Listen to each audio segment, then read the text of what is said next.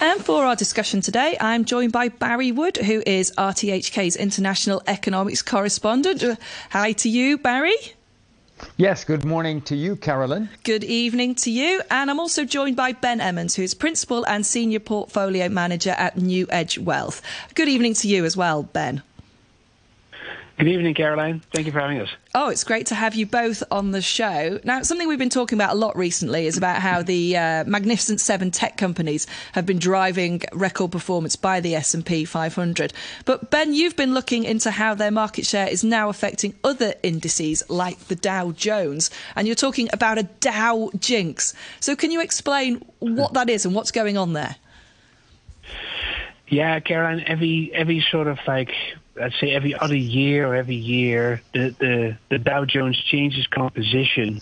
And now, and this time it was that Amazon was added to the Dow and Walmart was taken out. And it has to do also with the performance of these companies and probably some sort of discretion that the uh, the Dow index uh, keepers are, are having about which industries they think represents best the, the, the 30 industrials of the United States. So on the one hand, it's really that mechanics of this uh, composition change. On the other hand, it's about this Mag 7, right? Because the, the Amazon is part of Mag 7 that's now entering the, the Dow, which has Microsoft and Apple in there. So it's getting Amazon added to it. And so roughly about 13, 40% of the Dow related to Mag 7. And that will start to matter now, given where we are currently with that group driving everything in, in, in the United States stock markets that the Dow will be influenced more by Mag 7.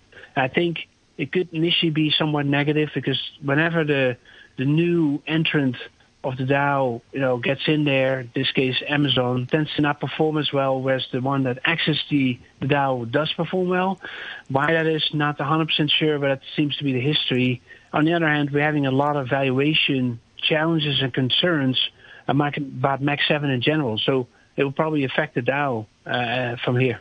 Okay, so we're looking at possible changes in valuation for the tech sector. However, Goldman recently said it sees the stock rally broadening beyond those magnificent seven. So, so what do you both think in terms of sectors that could be driving change going forwards? And should we stop being talking about the magnificent seven quite so much? Uh, Barry, what do you think there? Well, I, I think Ben has got it right. I mean. Uh, uh, the Dow Jones is a very important index, and uh, having Amazon in it is uh, significant.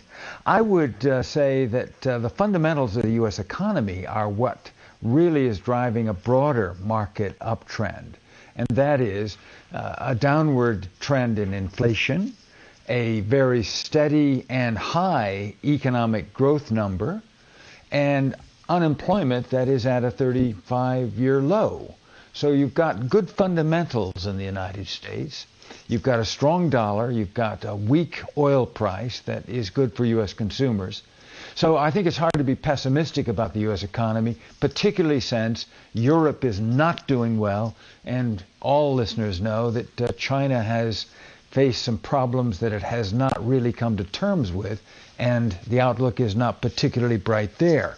I think Japan, which I know is technically in recession, nonetheless, look at the stock market at record highs. Oh, yeah. I think uh, Japan is doing well. Yeah, no, strong economy. You're you're absolutely right there. But I think there have been some concerns that the hype over AI could be similar to the internet bubble of the uh, late 90s, uh, 2000. Now, J.P. Morgan's Jamie Dimon says he doesn't think that's true. Uh, ben, is he right? Yeah, I think he has a point. Um, you know, the, the the issue really is is that we're having a stock market being currently driven by just such a singular group. And although historically that's happened before, right, you, you always get some sort of a leadership in the market that that drives gains forward. It's just a reflection of where the economy is at that point in time. So, you know, in our case today, take the durable goods numbers, they were kind of weak, but if you drill in the numbers, you, have, see a lot of like computer and, and chips and electronics durable goods actually rising, and that's really because we're having a sort of a semi uh, semiconductor manufacturing boom in the U.S. currently. So it's really why also this Magnificent Seven idea is really driving the stock market for those economic reasons forward. But on the other hand, there's caution here, right? As in, how far does that go? And we're getting a political change at the end of this year. There will be new president in the White House, or whether it's Trump or Biden, which one of the two will be. Um, you know, policy will change. So I think why he is taking some reservation here where we are currently. I'd, I'd, like to talk. I'm so sorry, Barry. Did you want to say something there? Well, I was just going to say, Carolyn, that uh, if there's a bubble, I think it's just Nvidia. I mean, the run up in this uh, AI related stock and this uh, gaming related stock has been extraordinary. Uh, they're now very, what are they, 1.7 trillion? They've passed by Amazon. They're the fifth biggest company in the world. So, no, I don't think there's a bubble. Okay, so I'd love to talk a little bit more about the election shortly, but one other story that came up overnight is that Bloomberg are reporting that Apple is to wind back its EV plans. Uh, Barry, what have you uh, found out about this? Well, it's interesting because uh, their annual meeting comes up in less than 24 hours, and Apple is such a tightly controlled company that nothing really leaks out without um, it being planned. So I think that uh, they wanted this information out. It's significant. This was a secret project. They called it Titan.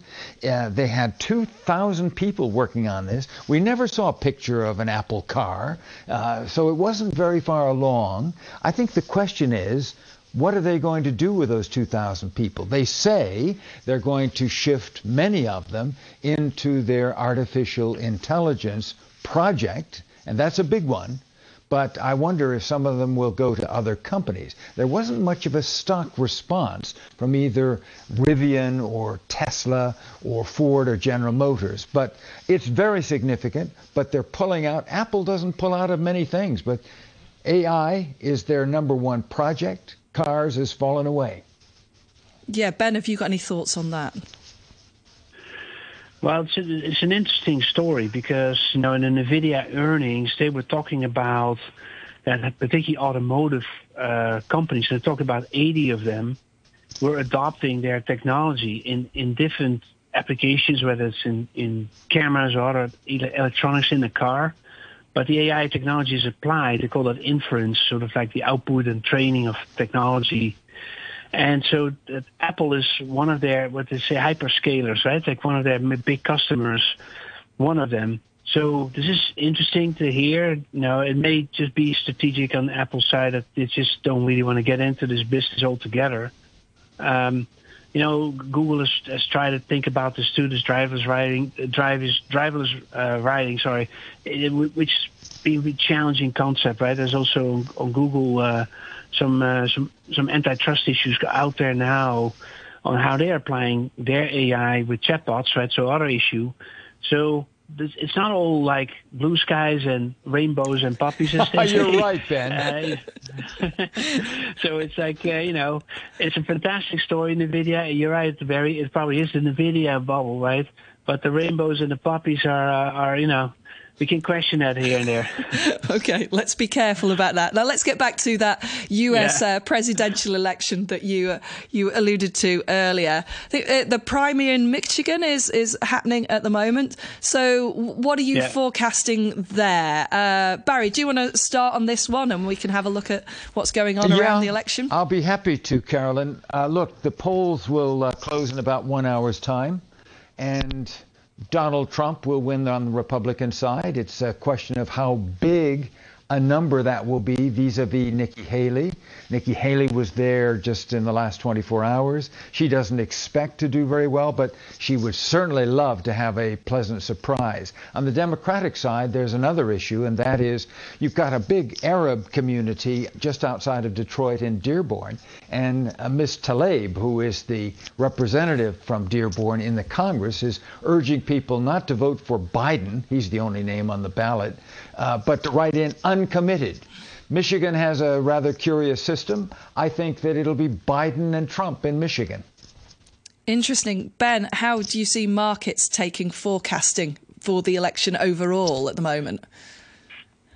Yeah, what I noted was that in, in, in volatility, you know, the VIX, right, which is the fear gauge, the big the big index for measuring volatility of the U.S. stock market, there's you know you can there's futures contracts on those on that VIX, and you look at that further out in, in the year, there's a big spike expected in the VIX around the election. So the market is sort of like, I think at this moment that it's going to look at an election that's going to be not only very tight or maybe tied up, and, and then into something that we may have experienced in, in the in the year 2000, if you remember, between um, uh, Bush and Gore, right? That ended up in in the Supreme Court, and given the, the, the nature of U.S. politics around the election and what has happened with the, the 2020 election, you can imagine that it's going to potentially cause a lot of uncertainty. And we don't know how it will play out. It's too far out in the future, but volatility is a forward-looking indicator, and people trade those futures, so they, they have priced in. It could potentially be somewhat of a volatility event. This was interestingly also the same way in the 2020 election. Of course, that was all with the pandemic and everything else. On the other hand, there's a lot of like discussions about if it's going to be Trump, we're going to have to be prepared for tariffs. Uh, he's talking about universal tariffs. Talking about 60% of of, uh, of tariffs on China. There's now news out that U.S. automakers are pushing for more tariffs on China already because they're fearing China flooding the U.S. market with these EVs. Same thing in Europe. There's news out uh, out of the UK for the same reason. So that tariff aspect is already happening. And then against that, you have Biden's policies, which is all about infrastructure and semiconductors, that has really driven the market now, that may then change. And then layer over that what Trump may wants to do with tax cuts for for the income. So you can think about this picture of a volatile, you know, event with you know outcomes on the economy that could become quite uncertain from where we are sitting right now with all this you know great economy and soft landing. Now, speaking of uh, chips, uh, Commerce Secretary Gina Raimondo is saying that the US is seeking to have 20% of global production of advanced semiconductors by 2030. So, how does that play into all of the uh, the issues between uh, the US and China, Barry? Oh boy, it's a big one. Uh, look, Gina Raimondo has been at the table for all of the AI discussions, and she's got a uh, a pocketbook filled with about $53 billion to throw for startups uh, in this kind of advanced semiconductor. She wants to go from zero in terms of advanced semiconductor production in the States to 20% in the next six years. So this is a very big undertaking. She wants the United States to be the hub for the global industry. Clearly, as you suggest, that's right up against China but I think it's got a lot of support. She's a very savvy manager. She was the governor of Rhode Island. And uh, she says that the U.S. has to have this kind of production of advanced chips or it's going to lose its lead to China. So it's something to watch. Okay, we're going to have to finish it there. Thank you so much to both Barry Wood and Ben Emons for joining me on the show.